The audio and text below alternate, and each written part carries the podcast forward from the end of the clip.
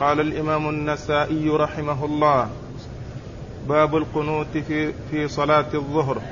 وقال أخبرنا سليمان بن سلم البلخي قال حدثنا النضر قال حدثنا هشام عن يحيى عن أبي سلمة عن أبي هريرة رضي الله عنه أنه قال لأقربن لكم صلاة رسول الله صلى الله عليه وسلم. قال فكان أبو هريرة يقنط في الركعة الآخرة من صلاة الظهر. وصلاة العشاء الآخرة وصلاة الصبح بعدما يقول سمع الله لمن حمده فيدعو للمؤمنين ويلعن الكفرة. بسم الله الرحمن الرحيم. الحمد لله رب العالمين وصلى الله وسلم وبارك على عبده ورسوله نبينا محمد وعلى آله وأصحابه أجمعين. أما بعد يقول النسائي رحمه الله باب القنوت في صلاة الظهر وهو قنوت النوازل. وقنوت النوازل يكون في الصلوات كلها. وهذه آه، الترجمة تتعلق بالقنوت في صلاة الظهر. وأن الإمام عندما يقنط في النوازل فله أن يقنط في هذه الصلاة وهي سرية فيقنط فيها يدعو للمسلمين ويدعو على الكافرين. يدعو للمسلمين ويدعو على الكافرين. وقد أورد النسائي حديث أبي هريرة رضي الله تعالى عنه أنه قال لأقربن لأقربن لكم صلاة رسول الله عليه الصلاة والسلام يعني يبينها لهم ويجعلهم كأنهم يرونها ويشاهدونها ف فإيش قال؟ قال فكان أبو هريرة يقنط في الركعة فكان أبو هريرة يقنط في الركعة الأخيرة من صلاة الظهر ومن صلاة المغرب ومن صلاة العشاء الآخرة ومن صلاة الصبح. يعني هذه الصلوات كان يقنط فيها يعني في الظهر وفي العشاء الآخرة وفي صلاة آه، الصبح. ومحل الشاهد منه أنه كان يقنط في صلاة الظهر. والترجمة باب القنوت في صلاة الظهر يعني أنه يقنط في السرية وفي الجهرية. والقنوت في صلاة الظهر دليل على القنوت في السرية والقنوت في المغرب في العشاء والصبح دليل على القنوت في الصلاة الجهرية. وكان آه وكان يعني في قنوته يدعو للمسلمين ويلعن الكفرة. يعني معناه أنه يدعو للمسلمين ويدعو على الكافرين. والصبح إيش؟ قال بعد ما يقول سمع الله لمن حمده فيدعو للمؤمنين ويلعن الكفرة. بعد ما يقول سمع الله لمن حمده وأيضا ربنا ولك الحمد. لأنه جاء في الأحاديث أنه يجمع بين أنه يؤتى بسمع الله لمن حمده وبعدها ربنا ولك الحمد كما سبق المرة في الحديث الذي قبل هذا. أن يقول سمع الله لمن حمده ربنا ولك الحمد ثم يأتي بعد ذلك بالقنوت الذي هو الدعاء على الكافرين والدعاء للمسلمين لأن هذا هو القنوت في النوازل. يعني يكون في الصلوات ويكون في الركعة الأخيرة وبعد الركوع في السرية وفي الجهرية وموضوعه الدعاء للمسلمين والدعاء على أعدائهم. وأما إسناد الحديث يقول النسائي أخبرنا سليمان بن سلم البلخي وهو ثقة أخرج له أبو داود والترمذي والنسائي. قال حدثنا النضر. قال حدثنا النضر هو بن شميل وهو ثقة ثبت أخرج له أصحاب الكتب الستة. حدثنا هشام.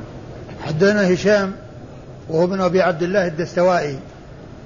هشام ابن أبي عبد الله الدستوائي وهو ثقة ثبت أخرج له أصحاب الكتب الستة. عن يحيى. عن يحيى وهو ابن أبي كثير اليمامي. وهو ثقة ثبت يرسل ويدلس وحديثه أخرجه أصحاب الكتب الستة. عن أبي سلمة. عن أبي سلمة ابن عبد الرحمن بن عوف من فقهاء التابعين من الفقهاء السبعة في المدينة على أحد الأقوال السبعة الأقوال الثلاثة في السابع. على أحد الأقوال الثلاثة في السابع أنه سلمة أبو سلمة بن عبد الرحمن بن عوف.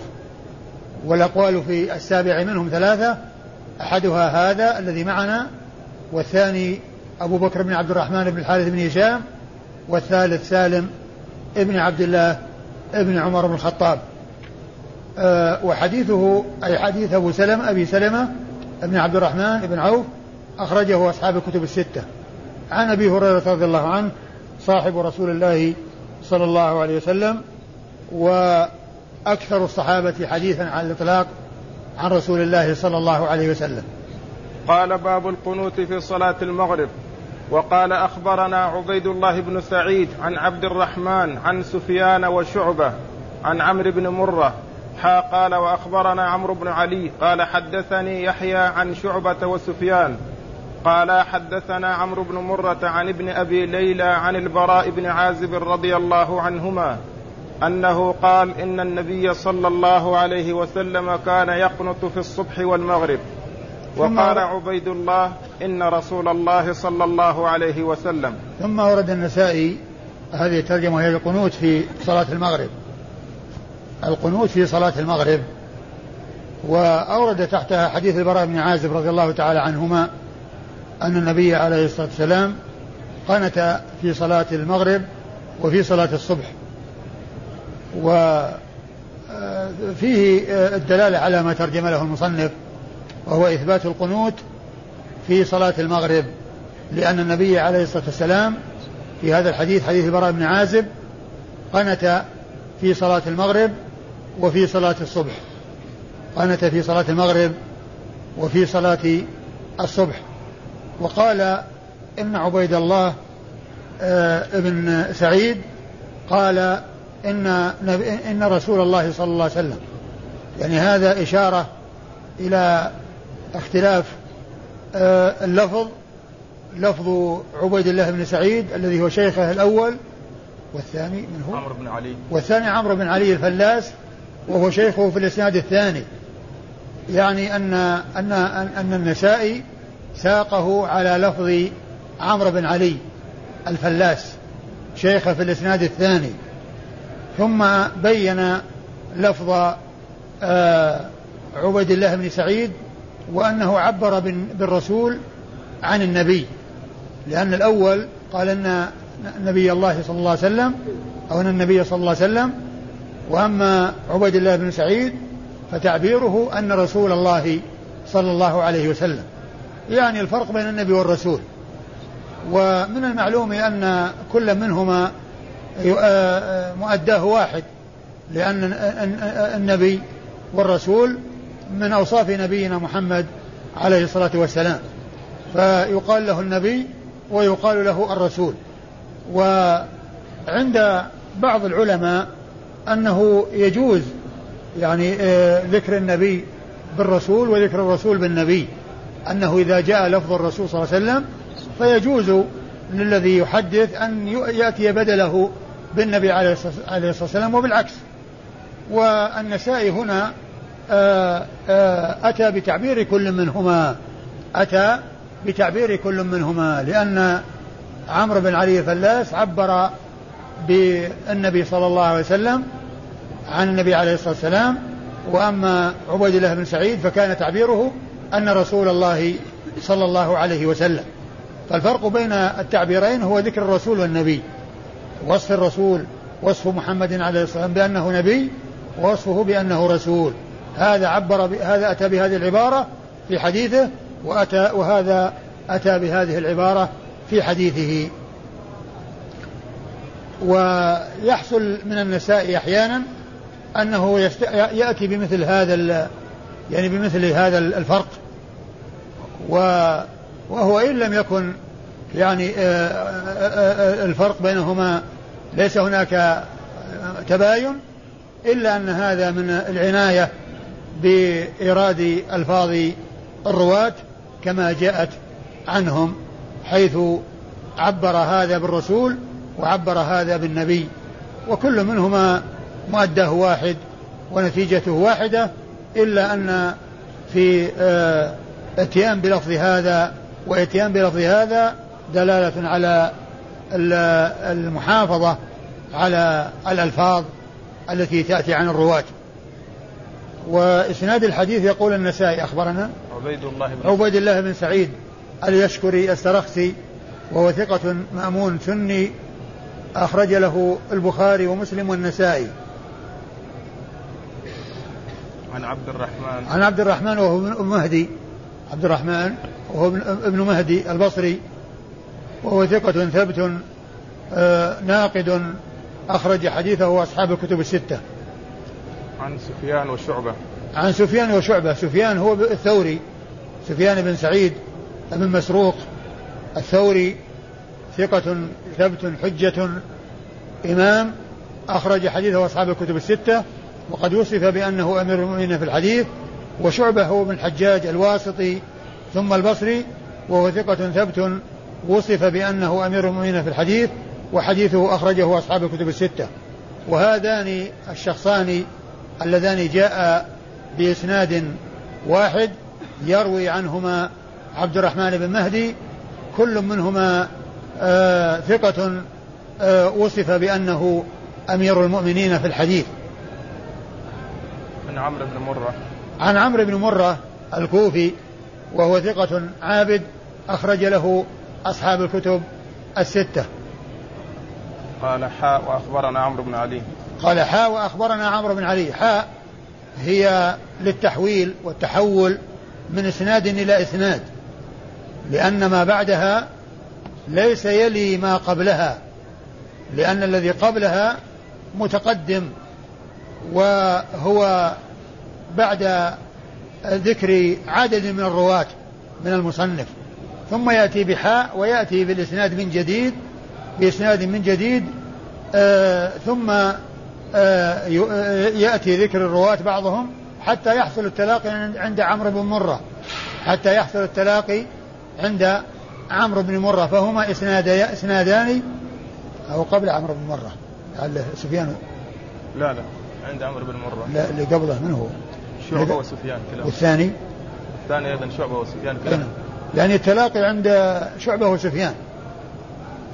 شعبة وسفيان لأن الإسنادين تلاقيا عندهما لأن كل من الإسنادين فيه شعبة وسفيان. والإسناد الأول يعني رواية عن عن عبيد الله بن سعيد عن عبد الرحمن عن شعبة وسفيان وهنا عن عبيد الله عن وهنا عن عمرو بن علي الفلاس عن يحيى. عن يحيى بن سعيد القطان عمرو بن بن بن علي الفلاس المحدث الناقد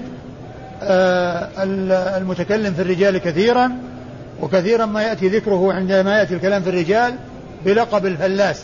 قال الفلاس كذا ضعفه الفلاس وثقه الفلاس قال فيه الفلاس كذا. فهذه الكلمة هي التي تتكرر كثيرا في كتب الرجال عند ذكر آه عند ذكر الكلام في الرجال.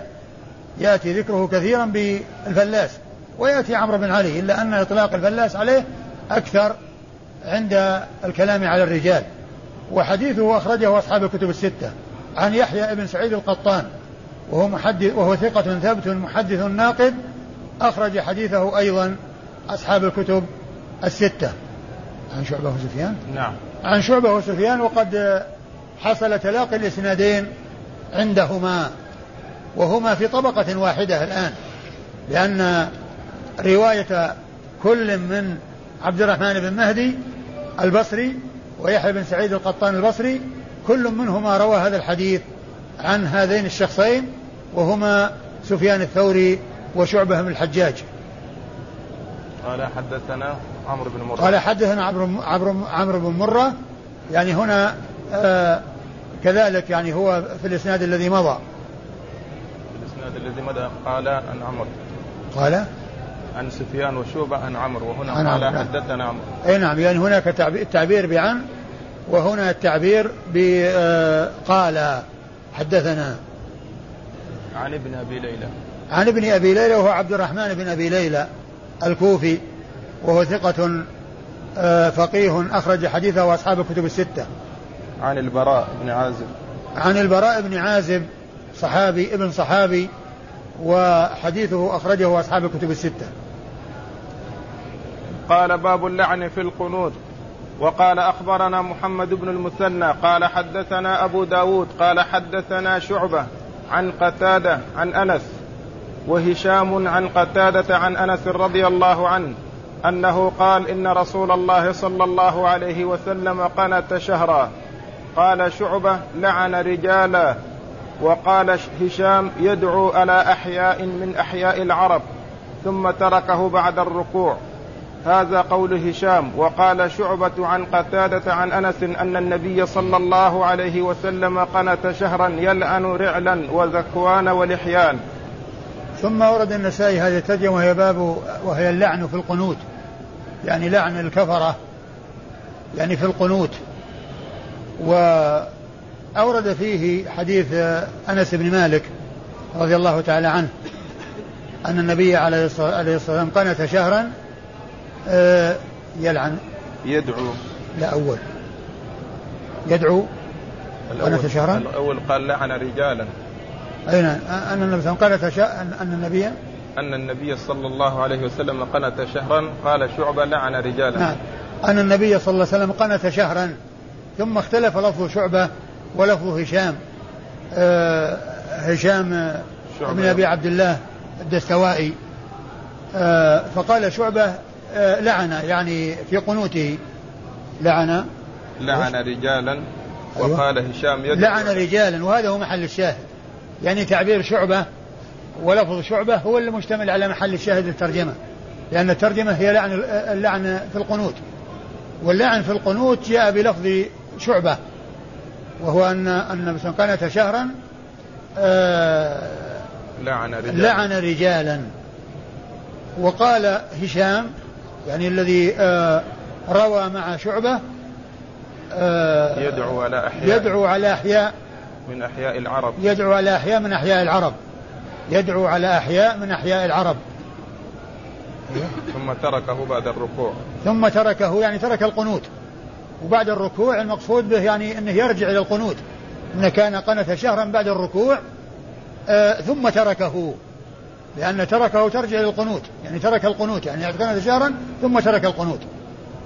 وبعد الركوع ترجع إلى القنوت. يعني أن القنوت كان بعد الركوع. ما هو ترك بعد الركوع؟ ما هو الترك له بعد الركوع. وإنما بعد الركوع لا يرجع للترك. وإنما يرجع إلى القنوت. يعني قنت شهرا بعد الركوع يدعو على أناس أو يدعو على أحياء من أحياء العرب. يدعو على أحياء من أحياء العرب ثم تركه أي ترك القنوت. ثم تركه أي ترك القنوت. يعني معناه أن أن القنوت هذا ليس بدائم. وإنما هو يكون في النوازل ويكون لمدد معينة ولا يستمر عليه دائما. ولا يستمر عليه دائما. وإنما القنوت في النوازل ويكون لمدد معينة مثل ما قنت النبي صلى الله عليه وسلم شهرا يدعو على آه، أحياء من أحياء العرب من قبائل العرب. أيوه. قال هذا قول هشام وقال شعبة عن قتادة عن أنس أن النبي صلى الله عليه وسلم قنت شهرا يلعن رعلا وزكوان ولحيان. ثم آه، أورد آه، بالإضافة إلى كلام هشام شعبة المتقدم أنه يلعن يعني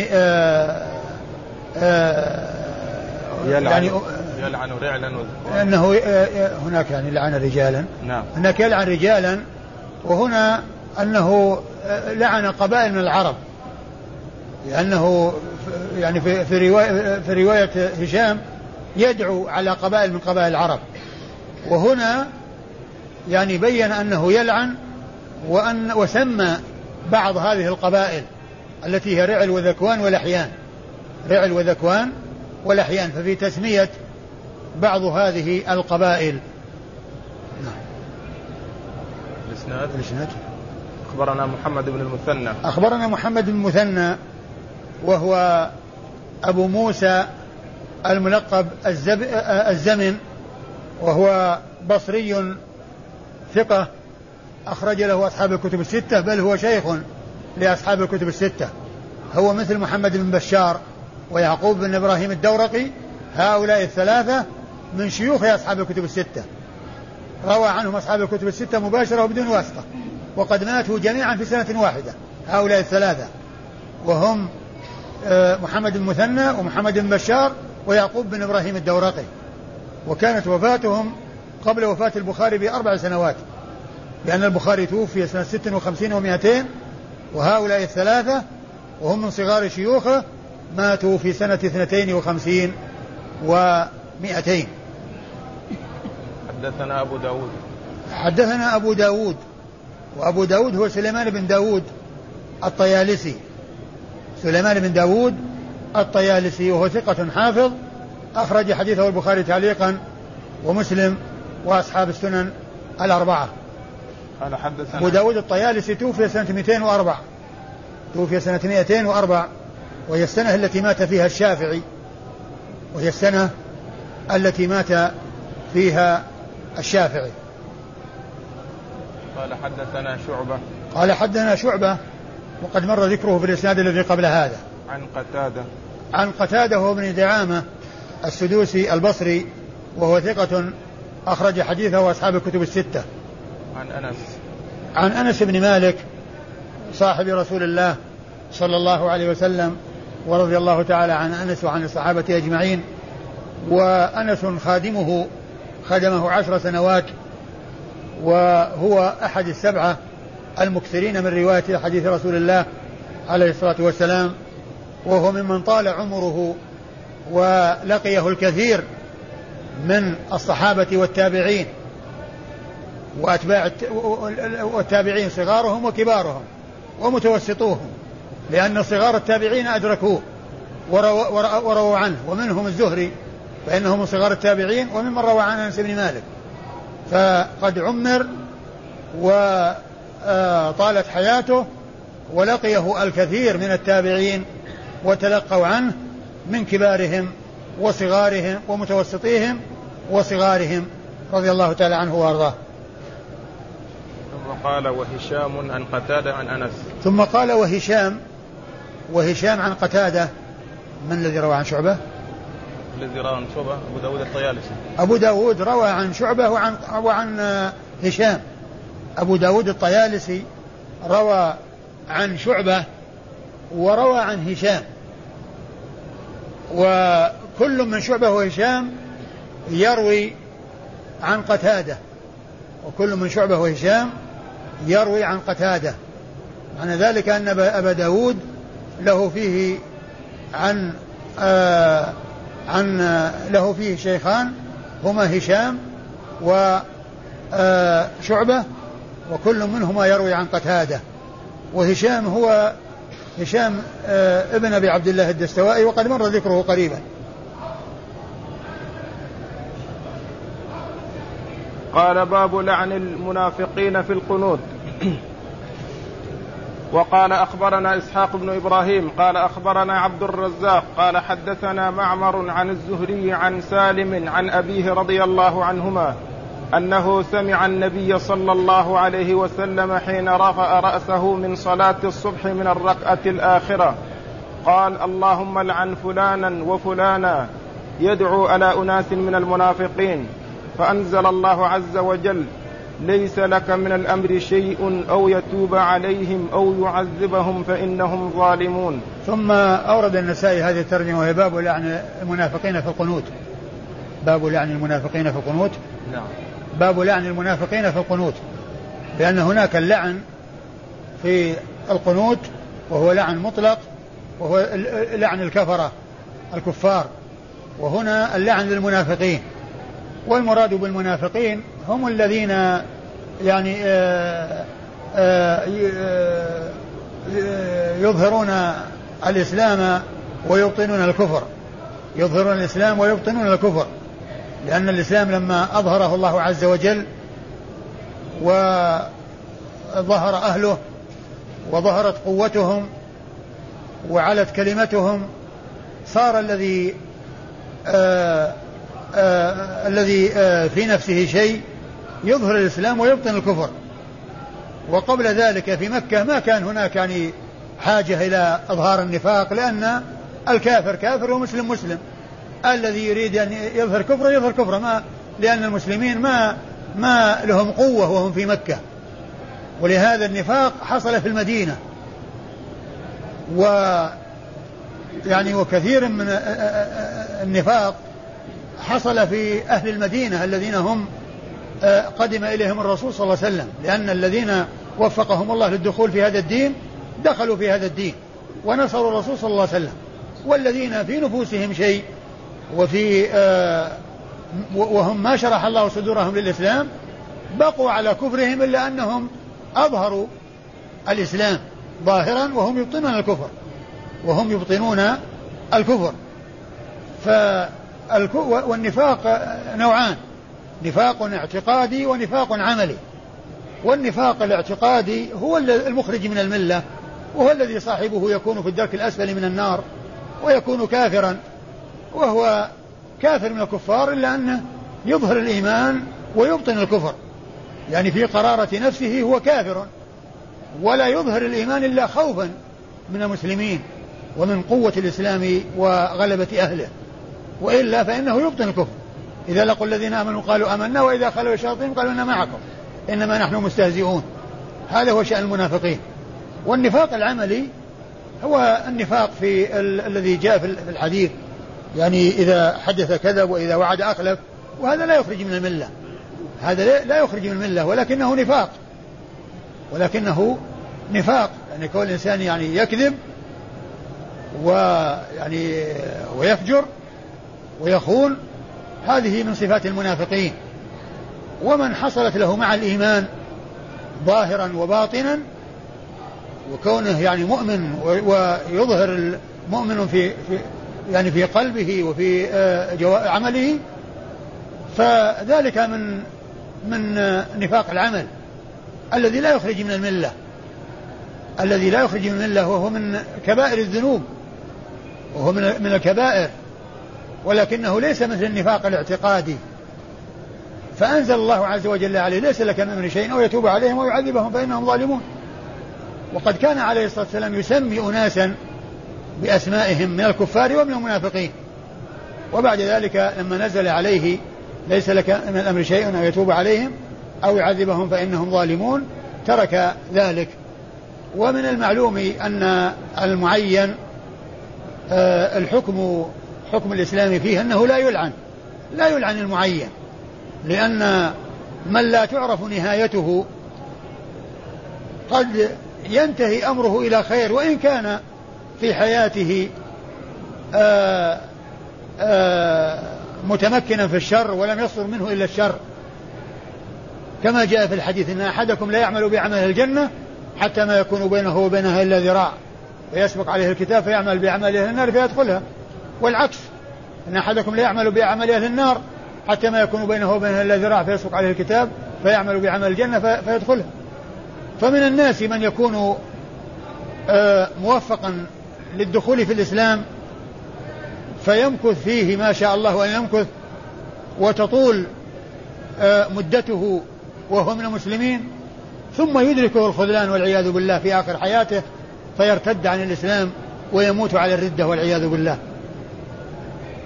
و وهذا مثل ما حصل من بعض آه الذين دخلوا في هذا الدين وأسلموا ولما مات رسول الله عليه الصلاة والسلام ارتدوا عن الإسلام وقتل من قتل منهم على الردة.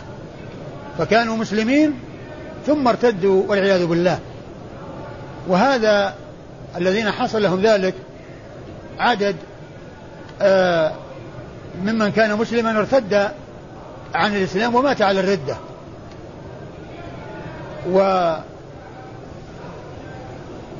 وليس وأصحاب رسول الله عليه الصلاة والسلام ورضي الله عنهم وأرضاهم الذين ثبتهم الله على هذا الدين الحنيف هم الكثير. والذي حصل منه الردة هو القليل. وقد تولى قتالهم الصديق رضي الله عنه وأرضاه.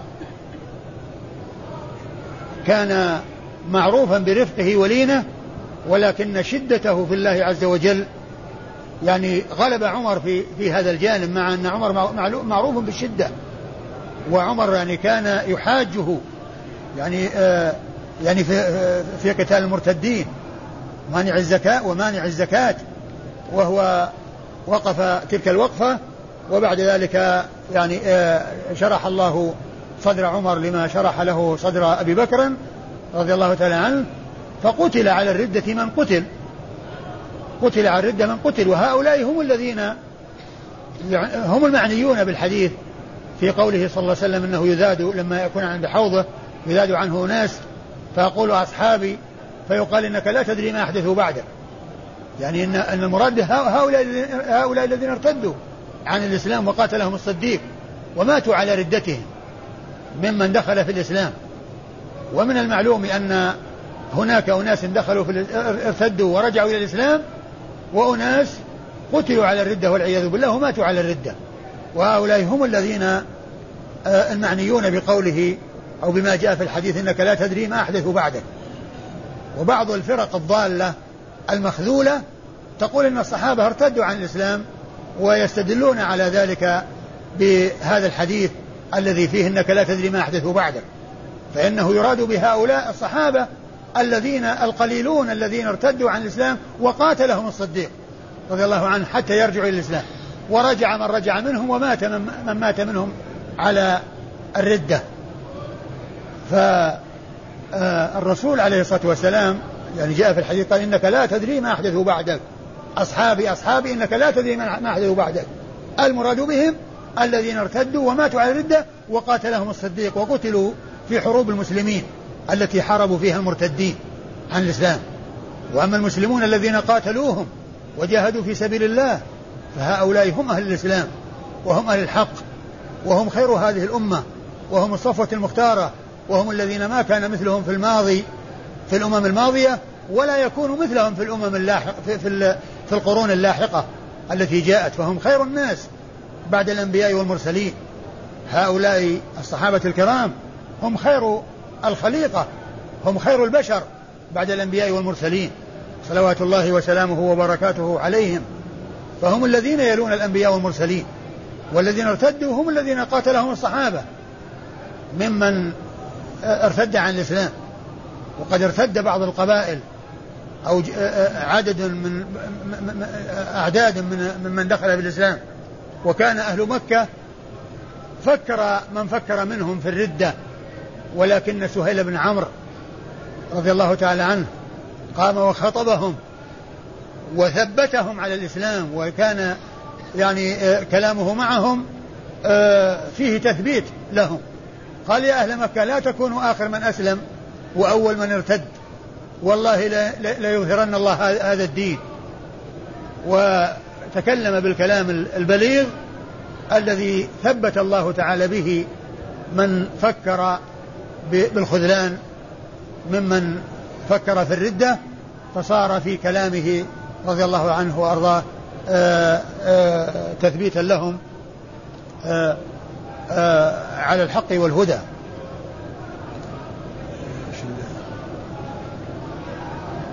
أقرأ. أيوه. عن سالم عن أبيه رضي الله عنهما أنه سمع النبي صلى الله عليه وسلم حين رفع رأسه من صلاة الصبح من الركعة الآخرة. قال اللهم لعن فلانا وفلانا يدعو على أناس من المنافقين. فأنزل الله عز وجل ليس لك من الأمر شيء أو يتوب عليهم أو يعذبهم فإنهم ظالمون. آه آه الإسناد؟ الإسناد أخبرنا إسحاق بن إبراهيم. أخبرنا إسحاق بن إبراهيم وهو بن مخلد آه المشهور بابن راهويه الحنظلي المروزي وهو ثقة آه ثبت إمام مجتهد فقيه وصف بأنه أمير المؤمنين في الحديث وهو من الألقاب العالية الرفيعة التي لم يظفر بها إلا القليل من المحدثين. وحديثه أخرجه أصحاب الكتب الستة إلا ابن ماجه. أخبرنا معاذ. أخبرنا معاذ. معاذ بن هشام. معاذ بن هشام ابن أبي عبد الله الدستوائي. معاذ بن هشام ابن أبي عبد الله الدستوائي. لا. وهو صدوق ربما وهم. أخطأت يعني. أخبرنا عبد الرزاق نعم. آه، نعم. أخبرنا عبد الرزاق. أخبرنا عبد الرزاق وهو عبد الرزاق بن همام الصنعاني اليماني ثقة آه، فقيه. محدث مصنف وهو صاحب كتاب المصنف المليء بالآثار والأحاديث عن رسول الله بالأحاديث عن رسول الله صلى الله عليه وسلم والآثار عن الصحابة ومن بعدهم.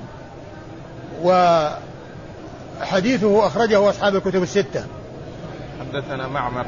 حدثنا معمر وهو ابن راشد الأزدي البصري وهو ثقة أخرج حديثه أصحاب الكتب الستة. عن الزهري. عن الزهري وهو محمد بن مسلم ابن عبيد الله بن عبد الله ابن شهاب الزهري المحدث الفقيه المكثر من رواية حديث رسول الله عليه الصلاة والسلام وهو من صغار التابعين روى عن أنس بن مالك رضي الله تعالى عنه وحديثه أخرجه أصحاب الكتب الستة. عن سالم. عن سالم بن عبد الله بن عمر بن الخطاب وهو أحد الفقهاء السبعة في المدينة على أحد الأقوال الثلاثة في السابع منهم كما أشرت إلى ذلك آنفا عند ذكر أبي سلمة بن عبد الرحمن بن عوف وهو ثقة أخرج حديثه أصحاب الكتب الستة. عن أبيه عبد الله بن عمر بن الخطاب رضي الله تعالى عنهما وهو أحد العبادلة الأربعة من أصحاب رسول الله صلى الله عليه وسلم وهم عبد الله بن عمر وعبد الله بن عمرو وعبد الله بن الزبير وعبد الله بن عباس. وهو أحد السبعة المعروفين بكثرة الحديث عن رسول الله عليه الصلاة والسلام ورضي الله تعالى عن الصحابة أجمعين. قال ترك القنوت. وقال أخبرنا إسحاق بن إبراهيم قال أخبرنا معاذ بن هشام قال حدثني أبي عن قتادة عن أنس رضي الله عنه أن رسول الله صلى الله عليه وسلم قنت شهرا يدعو على حي من أحياء العرب. ثم تركه. ثم ورد النسائي هذه الترجمة وهي ترك القنوت. يعني تركه يعني ليس معنى ذلك نسخ نسخه وأنه نسخ وأن الحكم انتهى وأنه كان موجودا في زمنه عليه الصلاة والسلام وأنه ترك وإنما المقصود من ذلك تركه يعني عدم الاستمرار به أنه يفعل ويترك. يعني يفعل عند الحاجة ويترك. يعني آه، آه، آه، عندما يحصل الدعاء وعندما يحصل الالتجاء إلى الله عز وجل لا يداوم عليه. يعني معناها أن القنوت لا يلازم ولا يداوم عليه ولا يستمر عليه وإنما يفعل عند النوازل ثم يترك. وقد أورد تحت هذه الترجمة حديث أنس. أنس بن مالك رضي الله عنه أن النبي عليه الصلاة والسلام قنت شهرا يدعو على على حي من أحياء العرب. على حي من أحياء العرب ثم تركه. على حي نعم. من أحياء العرب ثم تركه. ومحل الشاهد منه قوله ثم تركه شهرا ثم تركه يعني بعد الشهر. يعني فعل ذلك شهرا ثم ترك بعد الشهر. يعني بعد ما انتهى الشهر ترك. لكن ليس معنى ذلك أنه آه تركه آه نهائيا وأنه نسخ وأن القنوت يعني انتهى حكمه وأنه وجد في زمن النبي صلى الله عليه وسلم ولا يوجد بعد ذلك. وإنما عندما يحصل ما يقتضيه مثل ما حصل في زمنه كذلك أيضا يحصل آه، آه، بعد ذلك. وإسناد الحديث؟ أخبرنا إسحاق بن إبراهيم. أخبرنا إسحاق بن إبراهيم وقد تقدم ذكره في الإسناد الذي قبل هذا. أخبرنا معاذ بن هشام. أخبرنا معاذ بن هشام وهو معاذ بن هشام ابن أبي عبد الله الدستوائي وهو صدوق ربما وهم أخرج له أصحاب الكتب الستة. عن أبيه هشام ابن أبي عبد الله الدستوائي وقد مر ذكره في بعض الأسانيد الماضية. عن قتادة. عن قتادة وكذلك مر ذكره أيضا. عن أنس. عن أنس بن مالك وقد مر ذكره. قال أخبرنا قتيبة عن خلف وهو ابن خليفة عن أبي مالك الأشجعي عن أبيه رضي الله عنه قال صليت خلف النبي صلى الله عليه وسلم فلم يقنت وصليت خلف أبي بكر فلم يقنت وصليت خلف عمر فلم يقنت. وصليت خلف عثمان فلم يقنت. وصليت خلف علي فلم يقنت. ثم قال يا بني إنها بدعة. ثم أورد النسائي حديث حديث آه، طارق ابن أشيم الأشجعي صاحب رسول الله صلى الله عليه وسلم. وفيه أنه صلى خلف رسول الله وخلف أبي بكر وعمر وعثمان وعلي. يعني صلى خلف رسول الله صلى الله عليه وسلم وخلف خلفائه الراشدين فلم يحصل منهم القنوت وقال إنه بدعة. ومعنى هذا أنه يحمل على أنه ما أنه إما أن يراد أنه ما أدرك أو أنه ما حضر معهم صلاة آه، صلاة فيها قنوت أو أنه آه، أو أنه يشير إلى إلى أن البدعة هو المداومة على ذلك والاستمرار على ذلك. لأن الرسول صلى الله عليه وسلم لم يستمر. فهو يحتمل أن يكون أنه ما وافق أن صلى صلاة فيها قنوت مع رسول الله صلى الله عليه وسلم ولا مع خلفائه الراشدين. أو أنه آه، أو, أو, أو أنه يريد آه، يعني بذلك آه، التبديع إنما هو في الاستمرار والمداومة على القنوت في الصلوات وأنه يكون بصفة دائمة هذا هو الذي هو خلاف السنة. لأنه لم يثبت عن الرسول صلى الله عليه وسلم أنه داوم على القنوت وإنما كان يفعله في بعض الأحيان عندما يحصل أمر يقتضيه ويتركه. كما قنت شهرا يدعو على أحياء أو بعض أحياء على حي من أحياء العرب أو أحياء من أحياء العرب ثم ترك ذلك. وأما إسناد الحديث فيقول النسائي أخبرنا قتيبة. أخبرنا قتيبة هو بن سعيد بن جميل بن طريف البغلاني ثقة ثبت أخرج حديثه أصحاب الكتب الستة. عن خلف وهو ابن خليفة. عن خلف وهو ابن خليفة وهو ثقة أو صدوق. صدوق. صدوق آه، اختلط في الآخر وحديثه أخرجه. البخاري في الأدب ومسلم الأربعة. أخرجه البخاري في الأدب المفرد ومسلم وأصحاب السنن الأربعة. عن أبي مالك. عن أبي مالك. وهو سعد بن طارق ابن أشيم الأشجعي وهو ثقة أخرج حديثه أصحاب الكتب الستة. عن أبيه. عن أبيه طارق بن أشيم الأشجعي صاحب رسول الله عليه الصلاة والسلام وقد أخرج حديثه البخاري في الأدب المفرد ومسلم و أبو داود والنسائي وابن ماجه. واحد منهم ترك الترمذي ولا أبو داود؟ مسلم والترمذي والنسائي وابن ماجه. مسلم. م... البخاري في الأدب المدرب نعم البخاري في الأدب المفرد ومسلم نعم. وأبو داود؟ والترمذي. أبو داود؟ لا ما في مسلم. مسلم والترمذي والنسائي وابن ماجه. يعني ليس فيه البخاري في الصحيح ولا الترمذي في السنن. وال... نعم. وأيضا الإبن البخاري تعليقا وليس في الصحيح. في تعليقا هنا؟ إيه؟ عندك تعليقا؟ إيه؟ خرج له البخاري تعليقا. الأول سعد بن اللي هو؟ الإبن. أبو ابنه؟ إيه. إيه خرج له البخاري تعليقا. نعم. آه، سعد بن أبو مالك الأشجعي الذي هو سعد بن طارق أخرج حديثه البخاري تعليقا ومسلم وأصحاب السنن الأربعة.